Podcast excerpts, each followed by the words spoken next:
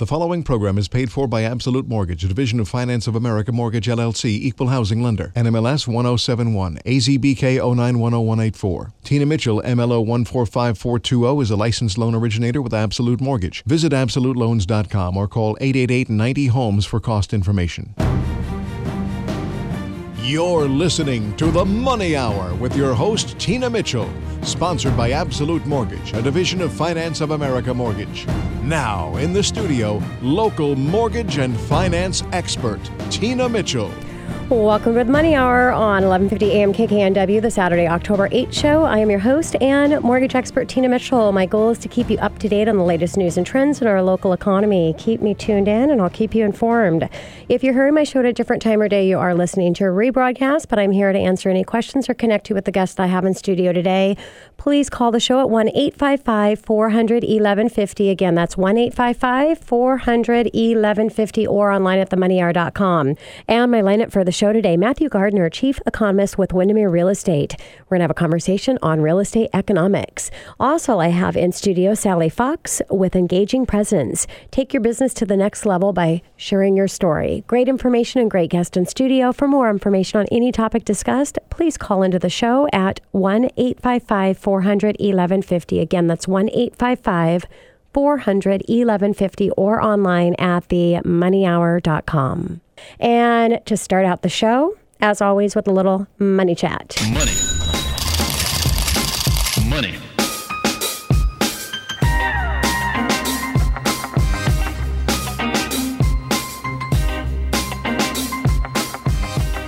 Bring it for Money Chat talking about the difference between cost and price. When buying a home, the cost is more important than the price.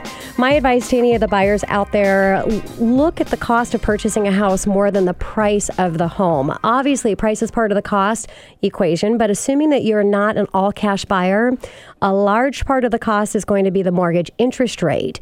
And we can all agree at some point in time they must go up. So the mortgage rate can have a dramatic impact on the overall cost of you purchasing your home.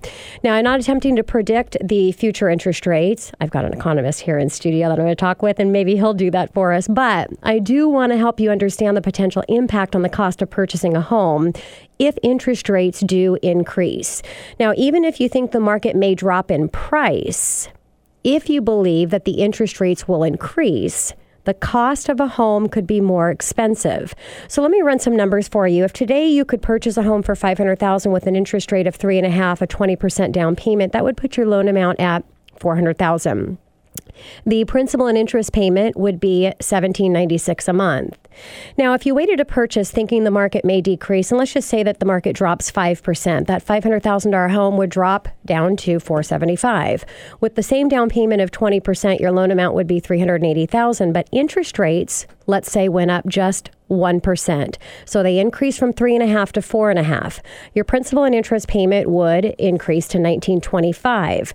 So for a 25,000 discount in price, but with a 1% increase in rate, the cost to purchase the home waiting would be higher. So the increase in monthly payment would be $129 a month. The additional interest paid over 10 years would be $31,000. So make sure that you're looking at the true cost of purchase before making a decision to wait because you think the market might drop with the understanding that you may agree that the interest rates are going to go increase. It's really easy to look at the numbers, put your assumptions in there, and see if it really makes sense. Now, we're also, you know, in addition, you can look at the tax uh, deduction that you would have on the home and waiting and potentially not being able to get into the home that you want because your cost you're getting yourself out of the market buying potential and being able to afford to buy. So you may be listening you may be listening and today's markets have no concerns about the real estate market depreciating depreciating but feel that they're going to you might be seeing some nice appreciation. So what if you lost out on that appreciation and interest rates went up? Double whammy so my shout out to you today is to really look at the the opportunity to get into the market now while the interest rates are low. That is my money chat for you. Coming up next on the Money Hour, real estate economics with Matthew Gardner, chief economist with Windermere Real Estate, right here in 1150 AM KKNW after this short break.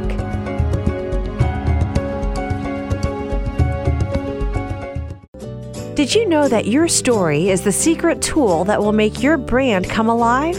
Do you want to stand out with your customers, create a memorable website, or lead the way on social media? Sally Fox at engagingpresence.com will show you how to use story power to connect with customers and make your message heard. Visit engagingpresence.com and sign up for Sally's free tips and inspiration about developing story presence.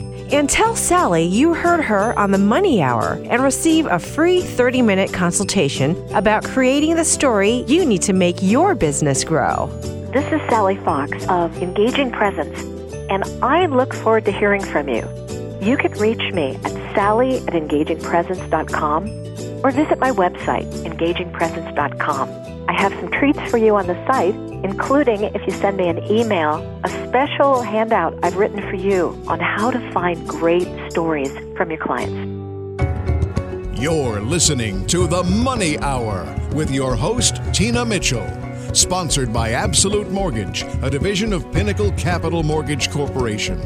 Now, in the studio, local mortgage and finance expert, Tina Mitchell.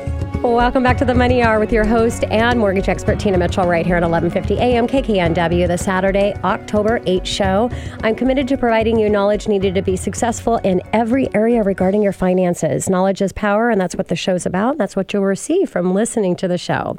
If you're hearing my show at a different time or day, you are listening to a rebroadcast, but you can always call the show at 1-855 400 1150. Again, that's 1-855 400 1150 or online at themoneyhour.com.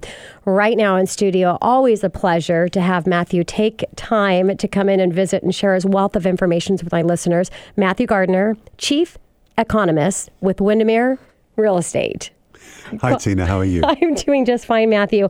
I know you've been doing a lot of traveling with um, all of your speaking engagements and everything that you're doing uh, with your uh, position over at Windermere. And again, I just really appreciate you taking time to uh, share what's happening in our economy with my listeners. Always happy to be here. So, a little bit about Matthew. As chief economist with Windermere Real Estate, Matthew Gardner is responsible for analyzing and interpreting economic data and its impact on the real estate market on both a local and national level.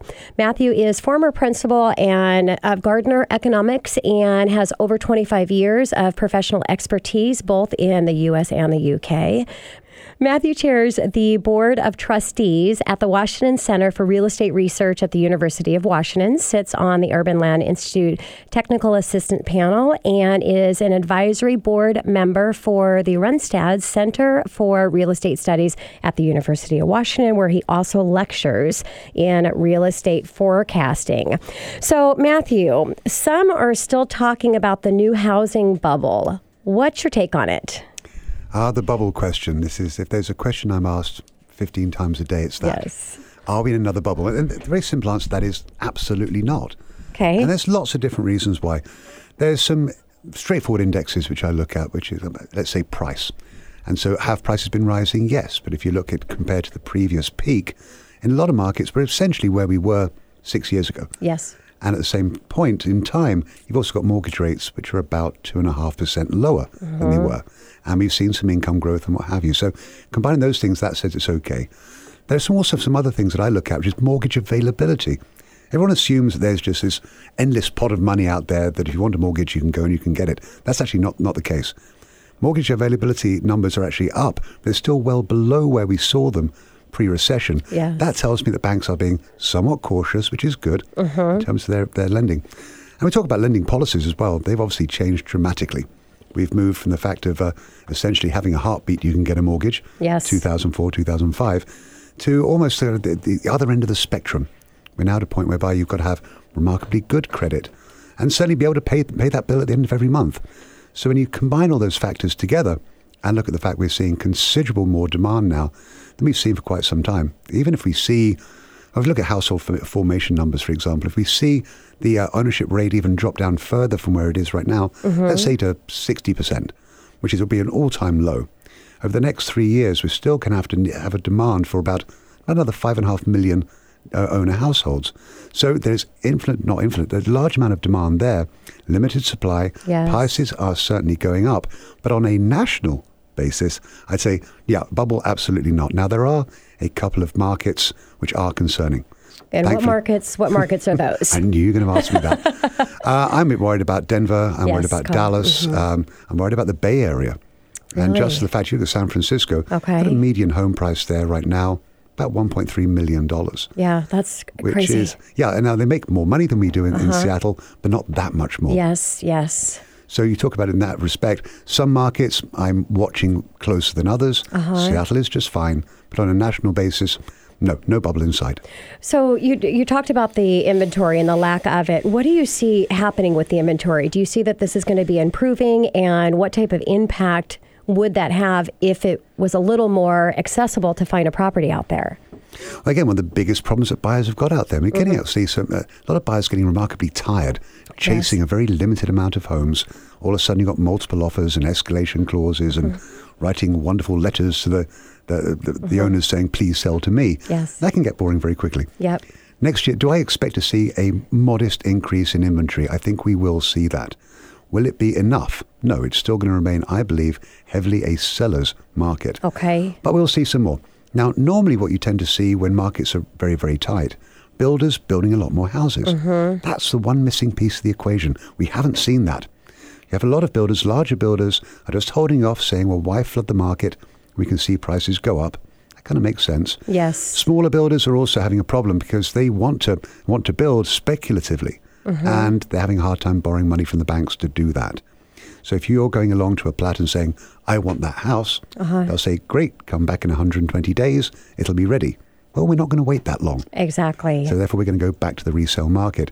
So we're going to see some increases in inventory, yes, uh, through the course of next year. We've already started to see a slow move in Seattle towards a more balanced market, but it's still not and, there yet. You know, I was just going to ask you that next question. It's funny that you just brought that up because why are we seeing that there's not quite as many multiple offers or it's not as crazy, but the inventory isn't?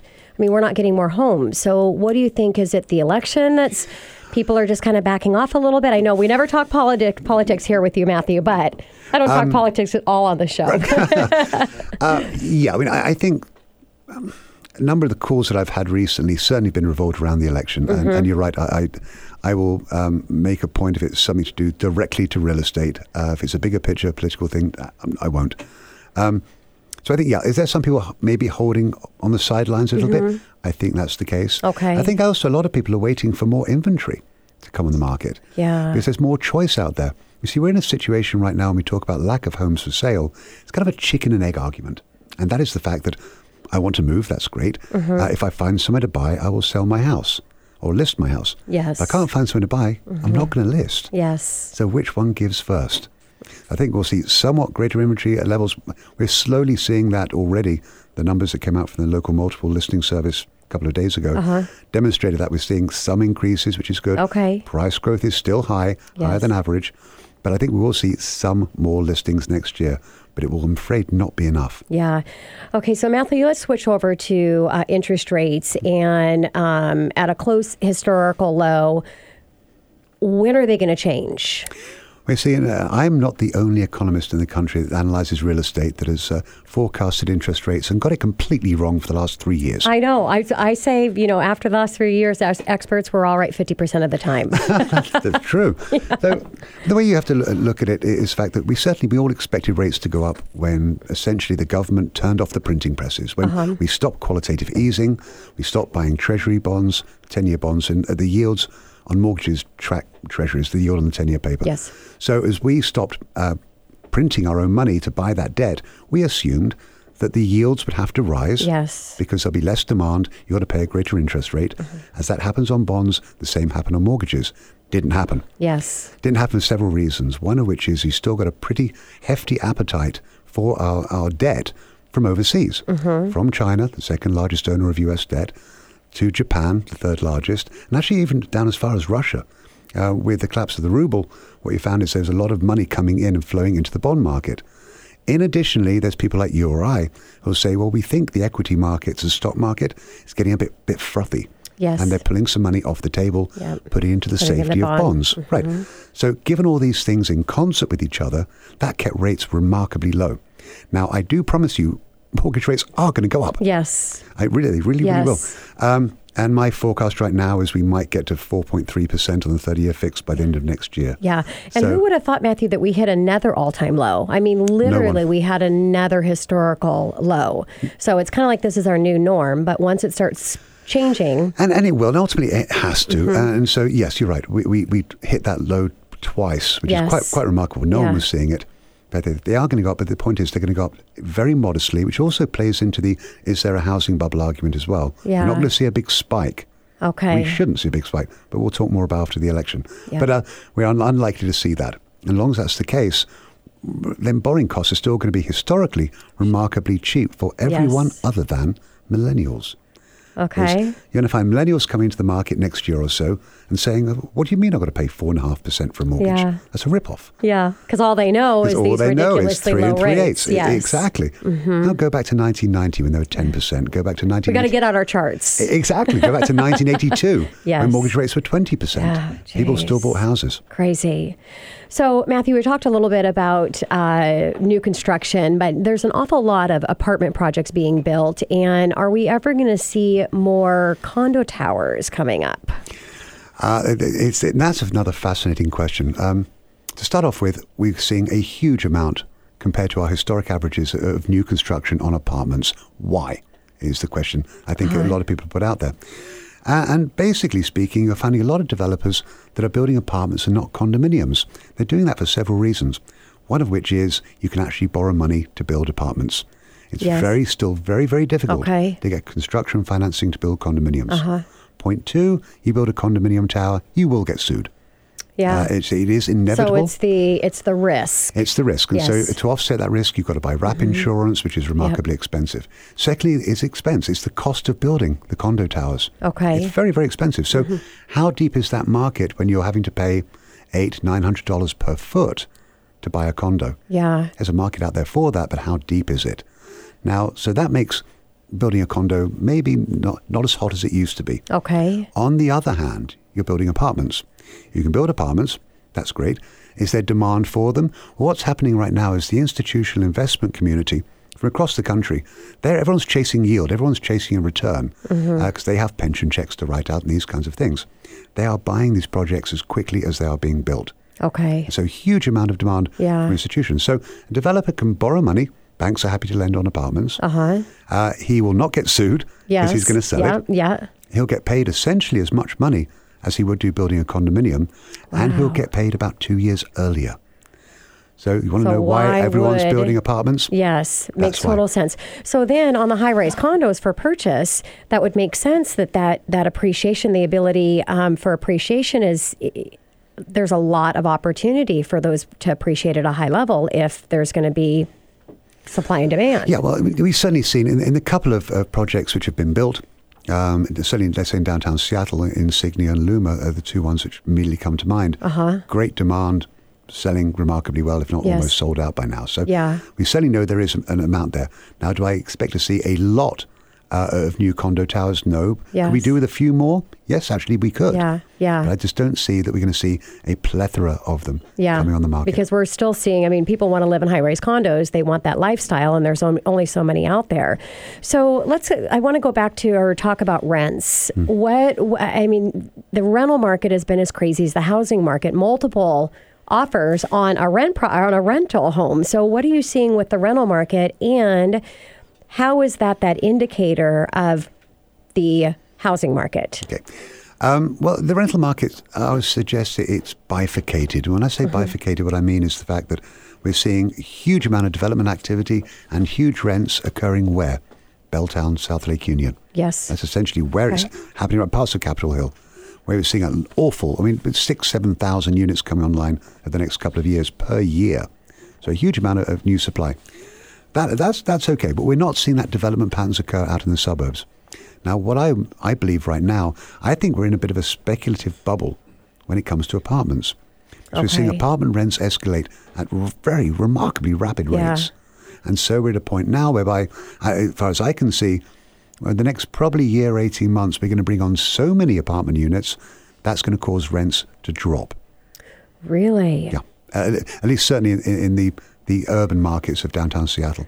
So when that happens, that obviously has an effect on the housing market. It does. And we're getting to a point now, and certainly on these high rise apartments, Uh-huh. we're looking at rents where people are having to pay $2,000, $3,000 per Sure. month in rent. Yep. Yeah. Now, you and all your listeners can figure out what that equates to in terms of the ability to borrow Yes. to buy. Yes. Now, a lot, there were certainly post the recession, a lot of people saying, well, you know what, they, this, this is the renter generation. All these young millennials, they're never going to buy, they're going to rent forever. I totally disagree with that. Okay. They will buy. They are postponing it by Uh-huh. about two or three years, but they are going to buy. They are actually going to start seeing the value of owning rather than renting. Yes. They're going to come into the marketplace, but the big question is, will there be anything for them to buy? Yeah. On that, I'm going to take us to commercial. Coming up next in the Money Hour, more conversation with Matthew Gardner, Chief Economist with Windermere on real estate, right here on 1150 AM KKNW after this short break.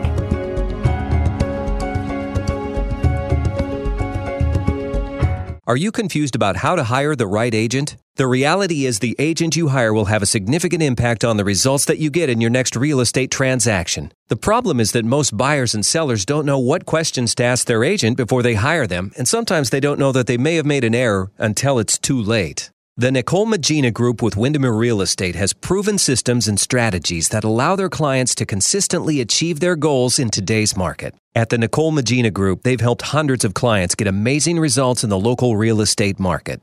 What's a win win for you? As a top real estate consultant, that's a question that is always asked of their prospective buyers and sellers. As the number one real estate company in North America in agent count with over 100,000 agents and growing, that's a question Gary Keller has asked the top agents in the country since founding Keller Williams Realty International in 1983. Providing a win win environment is central to building a company that tops the industry in training, marketing and technology, culture, and wealth building strategies. Hi, this is Dan Wingard with Keller Williams Realty in downtown Bellevue. You can reach me directly at 206 501 9728, or you can visit us online at kellerwilliamsbellevue.com. You can contact me directly, and I'll provide you a copy of Gary Keller's latest book, The One Thing. You're listening to The Money Hour with your host, Tina Mitchell. Sponsored by Absolute Mortgage, a division of Pinnacle Capital Mortgage Corporation. Now, in the studio, local mortgage and finance expert, Tina Mitchell. Welcome back to the Money Hour with your host and mortgage expert Tina Mitchell right here on 1150 AM KKNW, the Saturday, October 8th show. I provide you the news on everything money, fresh information on market trends and conditions in our local economy. If you're hearing my show at a different time or day, you are listening to a rebroadcast. You can call into the show with any questions for my guest or future guests that you'd like to have on the show, 1 855 400 1150 or online at themoneyhour.com. Back with Matthew Gardner, Chief Economist with Windermere Real Estate, having a conversation about what's happening in the economy, our real estate interest rates. Matthew, again, thank you so much for taking time with me. Always happy. So, any changes that you're seeing coming that are going to affect the local real estate market negatively and positively, other than what we've talked about already? I would say that the one thing that keeps me awake at night right now, relative to the local housing market here in Seattle, is housing affordability. Okay. And there's a big reason for that. Um, and it all breaks down to the competitive nature of our city to, to grow and expand and attract businesses to come in. Now, we're obviously right now very, very lucky with the amazing businesses, the Amazons, the Yes. Microsofts, etc., that we have here. And we're attracting more. I mean, LinkedIn's coming along, Facebook's coming along. There, there, a lot of these very large companies are moving into the area or expanding into it. Now, one of the biggest decisions that a, when a company decides to move somewhere is how much do I have to pay my staff? And the mm-hmm. biggest component of that is shelters, cost of living. Yes. And at some point, it is quite likely that they're going to look at Seattle in a similar way some of them do to, let's say, the Bay Area, and say, you know, it, it's too expensive. I have to pay my staff too much money. So all of a sudden, our competitive edge can possibly start slowing down. Got it. Um, and so a lot of these companies now are regional, national, or international. And at some point, we're not there yet, but it wouldn't surprise me to see CFOs saying, well, no, we, we could be in Seattle, but why not Coeur d'Alene, Idaho? Oh my gosh. Exactly. Wow. Because of the fact of, of housing prices here. Yes. And so, and also you have to add on to that congestion and traffic and various other issues that we have, which are, are very, very major issues. Yes. So housing affordability, I would And say, is my one. 2033 is quite a ways off. Uh, it, it, it is um, a- a- ST3. Um, personally speaking, I think is is a, a, a great proposition. But he said it's, it's over a very very long Uh-huh. Yes. time time horizon. Yeah. and so we certainly can't guarantee it'll pass. But we want to fix housing affordability. We have to fix transit, Yes. and that by far is the, the biggest issue I believe that we have as a region. Are, do you think that they're putting enough attention on housing affordability? Um, uh, any new things that are coming out that they're initiatives that they're trying to put together for that? Well, yes, I mean, it's the city of Seattle certainly uh, has put together several committees uh, and a, perceived called grand bargain to try and figure out how do we create housing uh, or make housing affordable. Yes. Personally speaking, and I've been on some of these committees, I, I think that looking at it purely on a, a city by city basis is remarkably naive. We have to understand that housing affordability is a regional issue that requires a regional response, not just the city of Seattle saying, Mm-hmm. Sure. we've got a problem i- in Seattle. Yes. There's a problem everywhere Yes. and a lo- and it's a very big one. It's a very uh, a tough one to address because the bottom line is housing affordability tends to be driven by land. Mm-hmm. And we don't have any. The, exactly, the more land you have, it's fine. Yeah. So we have these huge topographic constraints. We have mountains, we have water, um, and really, kind of our region is remarkably linear. Yeah. And so we have that. Then layer onto that geopolitical aspects, which is growth management and urban Mm-hmm, growth boundaries, saying where you can build, where you can't. So that further limits supply. Yes. Now go back to Economics 101. Limit supply, have net new demand. What happens to prices? Yes. They go up. Yes. And that's certainly what we're seeing here. Now, we have land, don't get me wrong. But the trouble is, it's that if you ever tried driving, let's say, from Kent to, to downtown Seattle or from Everett to Seattle when it's raining, Yeah. um, then you're looking at an hour to two hour commute. Now, if we can move people around uh, at a, in, in a in a way that, that they can be at their offices or within, let's say, 30 minutes, um, then I think that opens up large swaths of land, both the north as well as to the south Yes. uh, that, that because some become viable at land price, which is a lot lower, Mm-hmm. which means the house price will be lower, which therefore starts addressing. Well, and you know, and. I've I, I've seen articles um, where they really have talked too about an, uh, employers uh, making more consideration of people working from the home. You know, with I, you know, I, I know it's not a big popular thing yet, but there's been conversation around it with technology and the ability to be able to do that. there, there, there has, and it's some, that's something which actually came up. Uh, probably about a decade ago, Uh-huh. people started talking about working from uh, working remo- remotely. I believe. Yes. Now, some people tried it and they thought it was a great idea. Uh-huh. You know, roll out of bed in, your- in your slippers and, and down to the office, Sure. and, and there you go. Uh, didn't work. And the reason, bigger reason why it didn't work is that we like the symbiosis. We like being around other people and being Yeah. Mm-hmm. close to them, around the water cooler and talking, rather than doing it remotely. And you lose that. Yes. And so, therefore, the, the first experience of that didn't work out quite as well. Now, that's not to say some people can't work a, a day or day and a half at home in a week, but certainly no more than that. And in aggregate, the people that can do that is not going to heavily influence the amount of people on our freeways or in our using our transit systems. Got it. So, Matthew, what about uh, consumer confidence? What are you What are you seeing there uh, now? Confidence is looking uh, is looking up. I Uh-huh. mean, both co- in general, consumer confidence, consumer sentiment are, they're trending in the right direction. It's kind of noisy, tend to flip up and down uh, quite a lot, and that's generally speaking right now because of the election. But the trend is positive. The trend relative to housing is positive as well. Uh-huh. Why? Because all of a sudden our household wealth has actually increased. Uh, our equity in our homes has grown. If you look at it as a country, uh, housing in the US is worth about $23 trillion, give or take. So um, that's where we stand right now. Now, it obviously went up, went down dramatically through the housing bubble, has recovered remarkably well. At the same time, our mortgage levels, we haven't added onto our mortgage debt in probably six or seven years. We've kept it the same because down payments have gone yes. up. Yep. So all of a sudden, for there's a terrible time in 2008 when we turn negative in terms of equity in our homes. Then we turn positive again. It's acting as a very big cushion, which is good. I expect to see more HELOC activity. Um, there's no question about that's happening Yes. already. Yes. Uh, as people look to take out for cash out financing, Mm-hmm. we'll see more of that. But it, it basically means if we're comfortable with the fact we have beneath us an asset which is worth more than we paid for it, Yes. that makes us comfortable. Yeah. And what's important as a country is the fact when we feel comfortable, we start spending money. Uh-huh. America is a nation of buyers. Yes. And so if you look at 70% of our growth, uh, GDP growth, is just us buying stuff. Mm-hmm. And as we buy more stuff, our economy continues to expand and grow. Now, we're not buying as much as we did a decade ago. Yes. And so we are being a little bit cautious. Uh-huh. Savings rates going up, that's a good thing. Yes. But at the same time, it, it does mean we are, we are feeling actually relatively happy about it.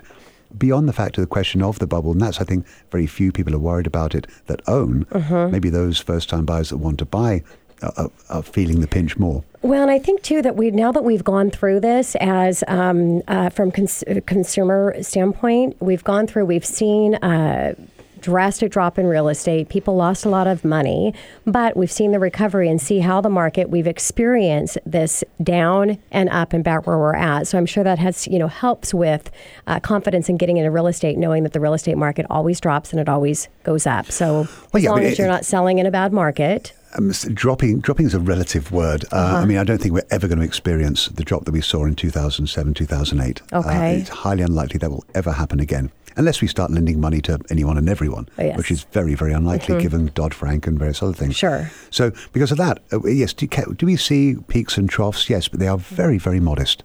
And you tend to find that less in markets which are supply constrained. uh huh. So you'll see it more in areas, let's say, like Houston, um, which have no constraints to growth. Phoenix, again, no constraints to growth. They, you know, keep on building as far as the eye can see. We can't do that here. Yeah. And yet, the last time more people moved out of Seattle that moved in was 1973. So every year, Mm-hmm. A lot more people coming in than going out.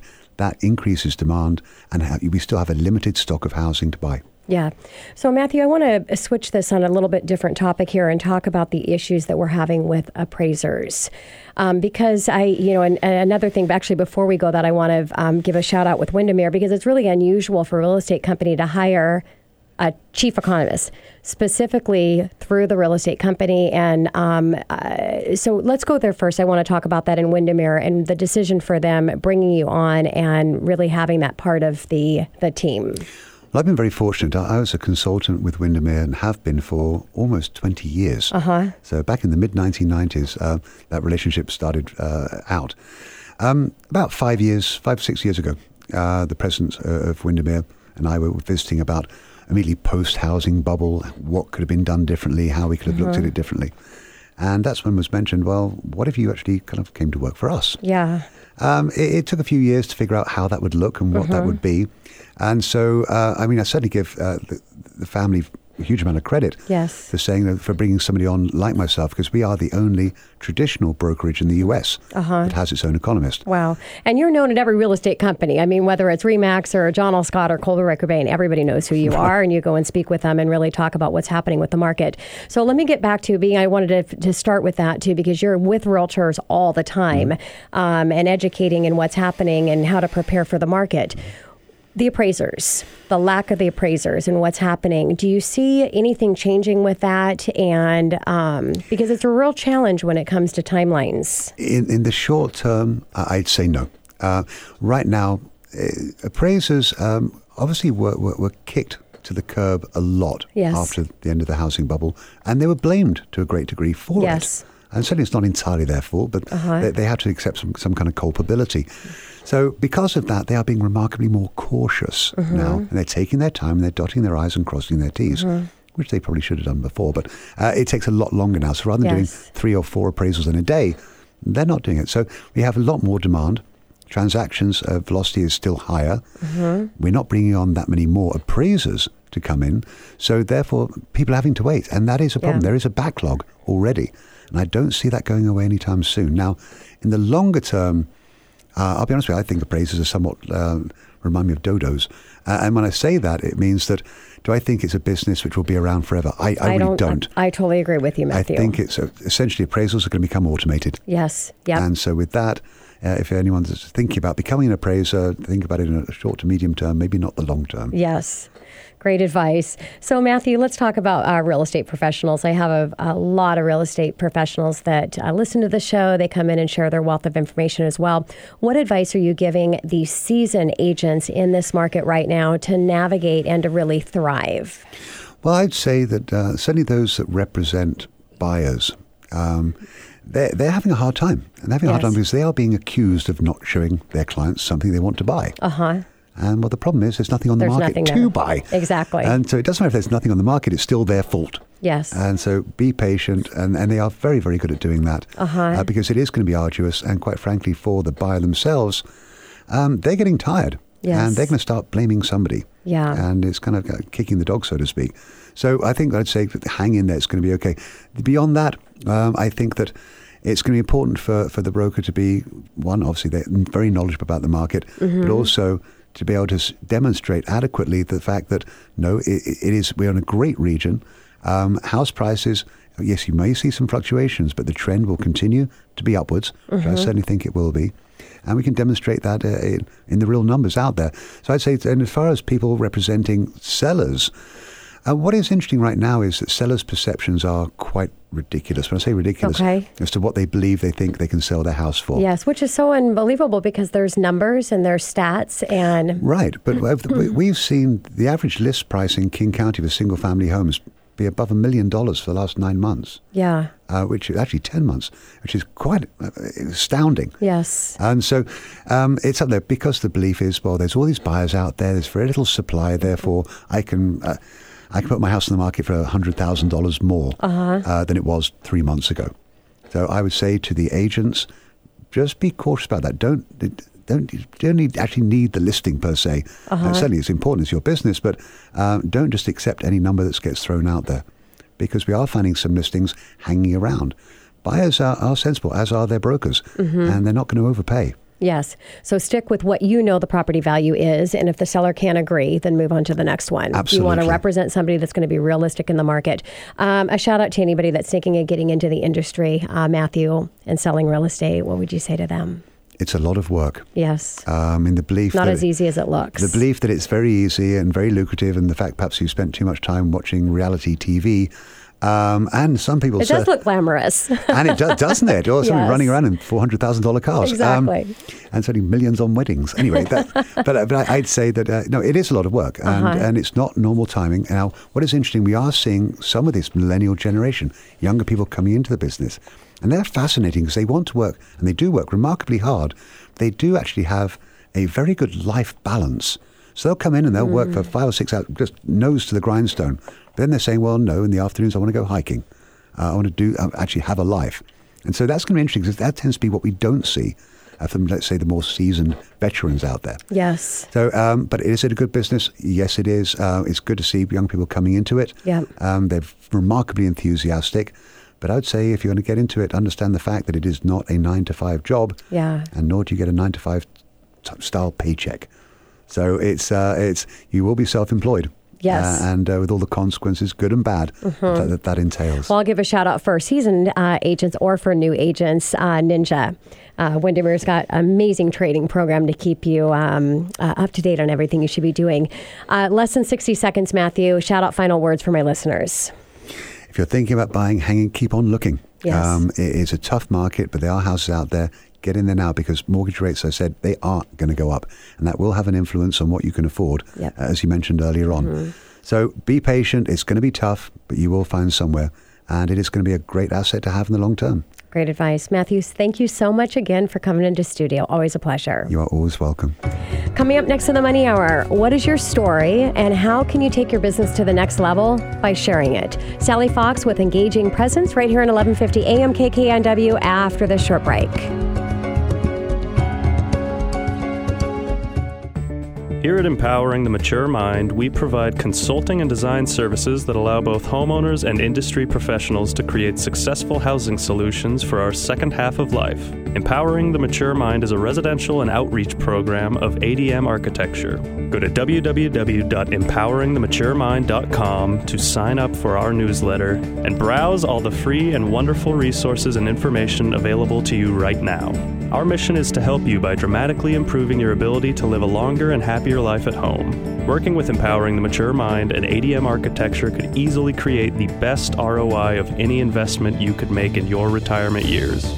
Let us prove it to you. For more information, go to www.empoweringthematuremind.com or call 360 440 8475 today.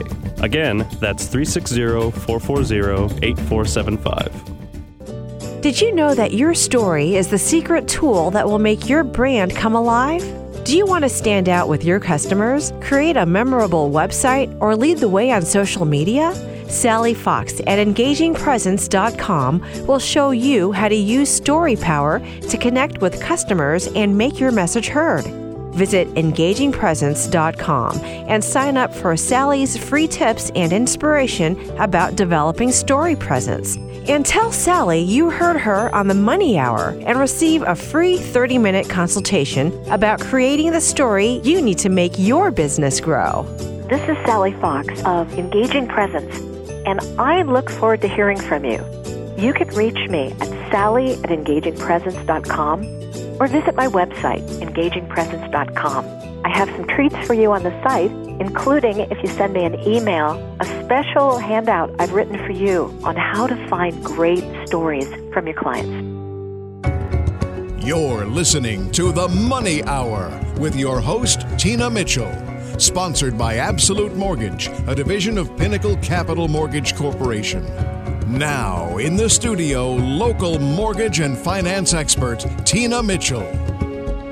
Welcome back to the Money Hour with your host and mortgage expert Tina Mitchell, right here on 1150 AM KKNW, the Saturday, October 8th show, bringing in expert advice and inside knowledge on today's events in our local economy and how it can affect your money. If you're hearing my show at a different time or day, you are listening to a rebroadcast. You can call the show at 1 855 400 1150 or go online to themoneyhour.com to discuss anything regarding money uh, with the guests that I have in studio or myself.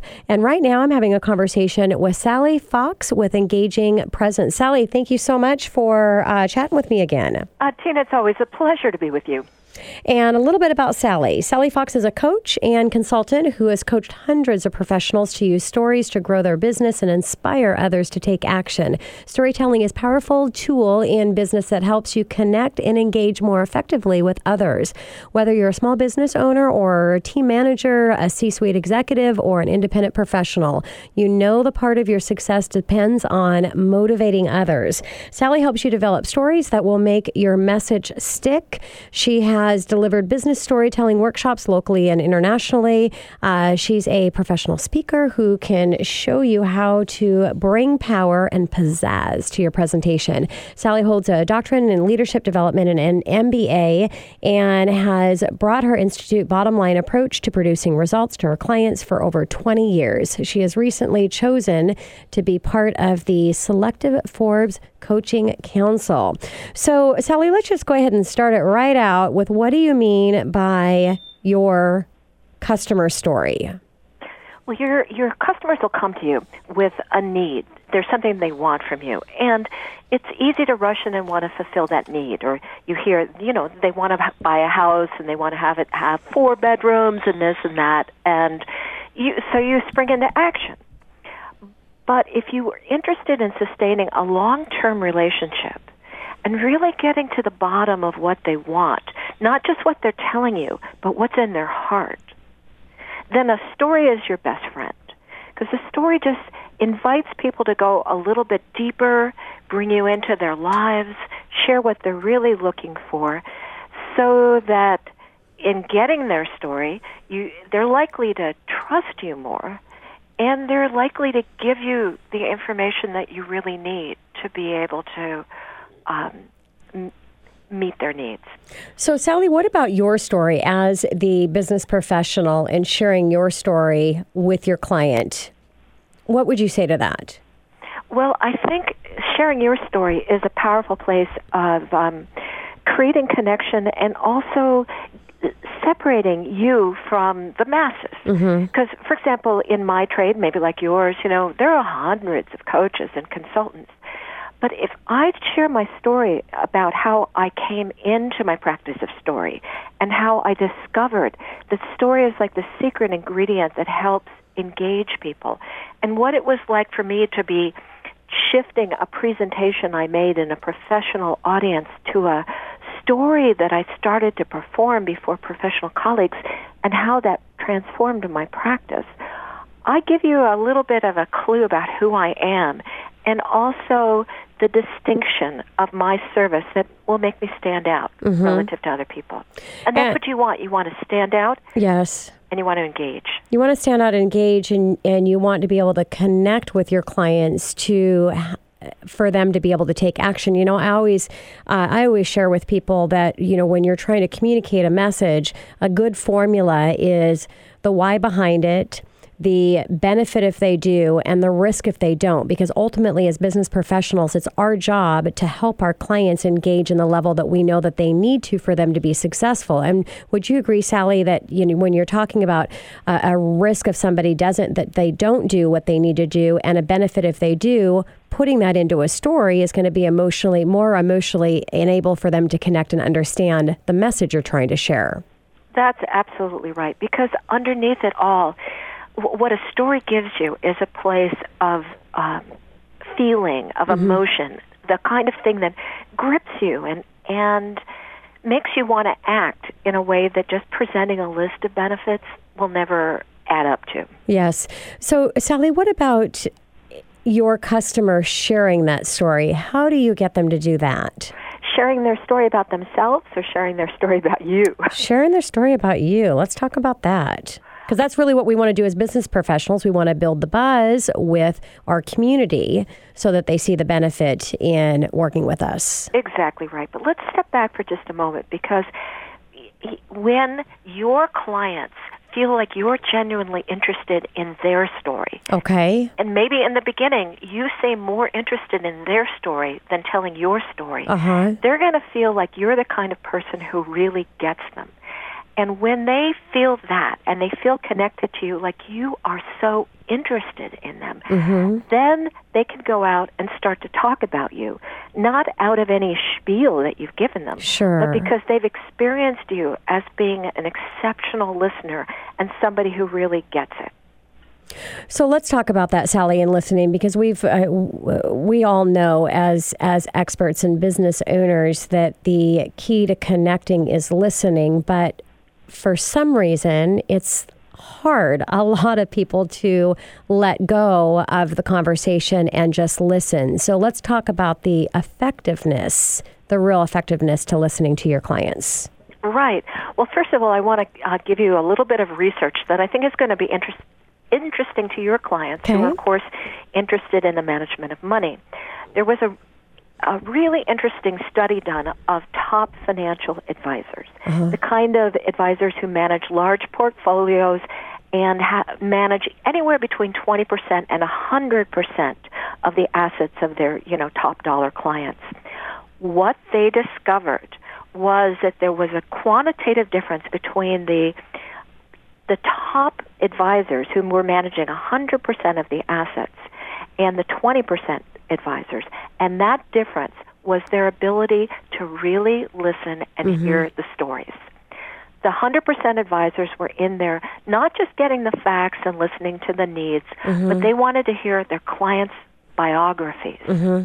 So they took the time to listen to the biographies, and you know we're we're talking multi millions of dollars. Yes. Um, they were the ones who ended up with the big portfolios, not the ones who kind of skimmed through a few questions, but never really took it all in.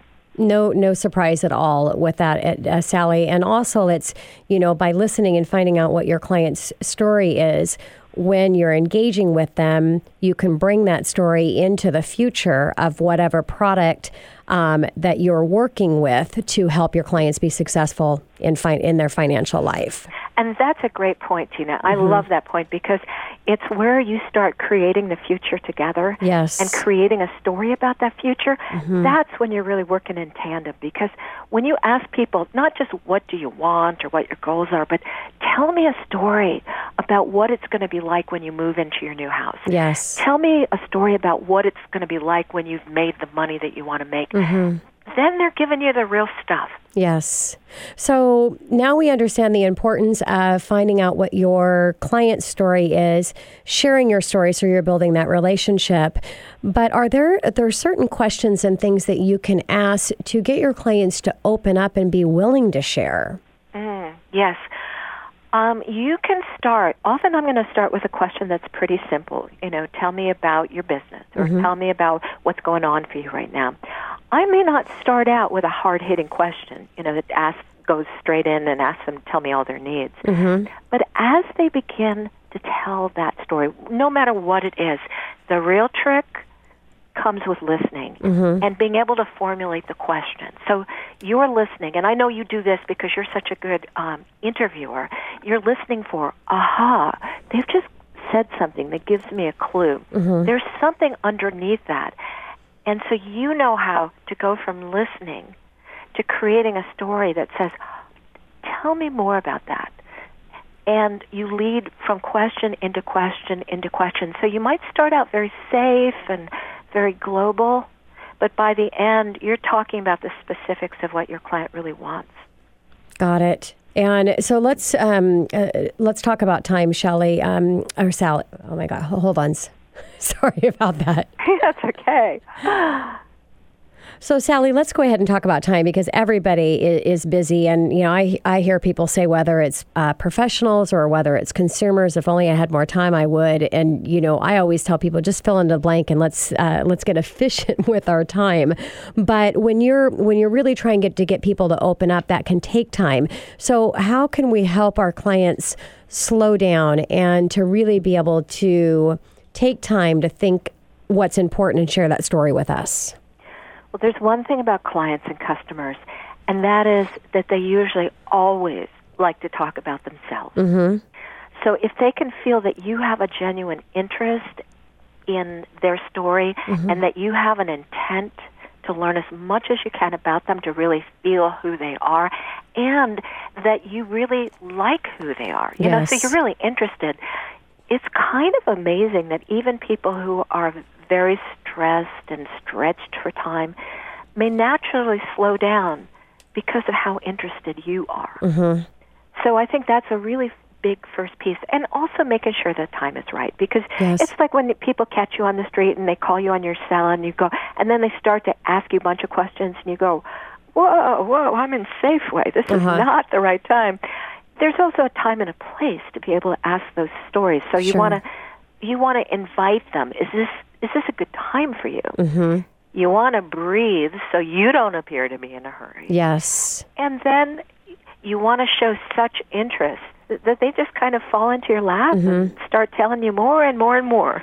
And, you know, that's a good point, too, Sally, and uh, the in- importance of really um, asking the question more than, than once and getting them to go a little bit deeper because you can ask somebody what's important about homeownership and, you know, hey, we just don't want to rent anymore. Okay, so that's uh, great in, in not renting and being a homeowner. What's important to you about that? Well, we're thinking about having kids. Wow, congratulations. So, in having a home for your children, what does that look like for you? So, really being able to go a little bit deeper. And I like to say it's kind of asking it three times in a different way and adding in what they've said so that they, they really get to that true reason that they want um, to engage in whatever activity and, and um, um, area that you're trying to help them with. Totally. I'll give you a story about my real estate agent, Sarah. This is many Uh-huh. years ago, but she was helping me find my first house. And I was shopping with a partner that I had at, the time. And we went through house after house, and it was just a slog. Nothing was working. But, but underneath it, the truth was my relationship with this partner wasn't working at, at all. Uh-huh. And as Sarah stayed with me and she listened to my story and she got to know me and she was listening for both what we wanted and what I wanted, she was ready. So when I finally got the light and I split up with this partner, Sarah knew what I was looking for and she knew who I was and she knew I was a single woman who wanted to find a nest that would allow me to support it on my own, mm-hmm. but also would be a place where I could build the next relationship. Sure. So she was able to have that picture, not just of the rooms and the house, you know, that what the kitchen was like, but what my life should be like. Mm-hmm. And I tell you, within one week of break, breaking up with this partner, she'd found me my dream house Wow. because she knew who I was. Yes, she knew exactly. my story.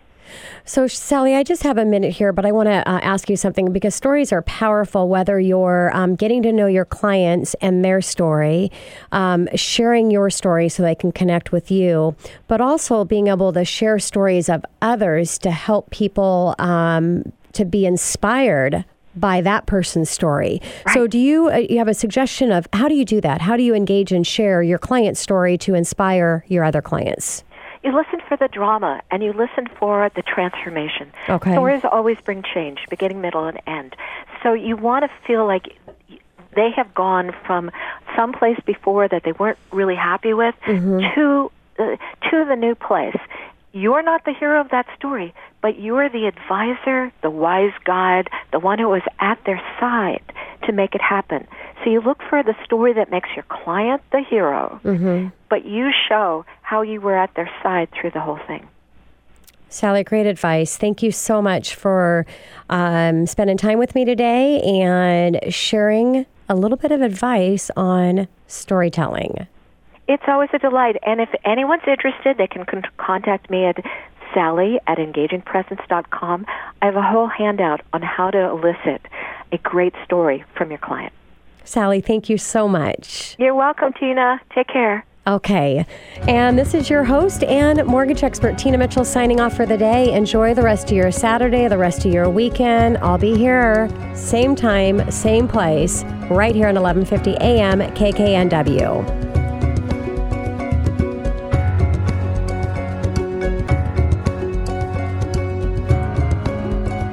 Preceding program is paid for by Absolute Mortgage, a division of Finance of America Mortgage LLC, equal housing lender, NMLS 1071, AZBK 0910184. Tina Mitchell, MLO 145420, is a licensed loan originator with Absolute Mortgage. Visit AbsoluteLoans.com or call 888 90 Homes for cost information.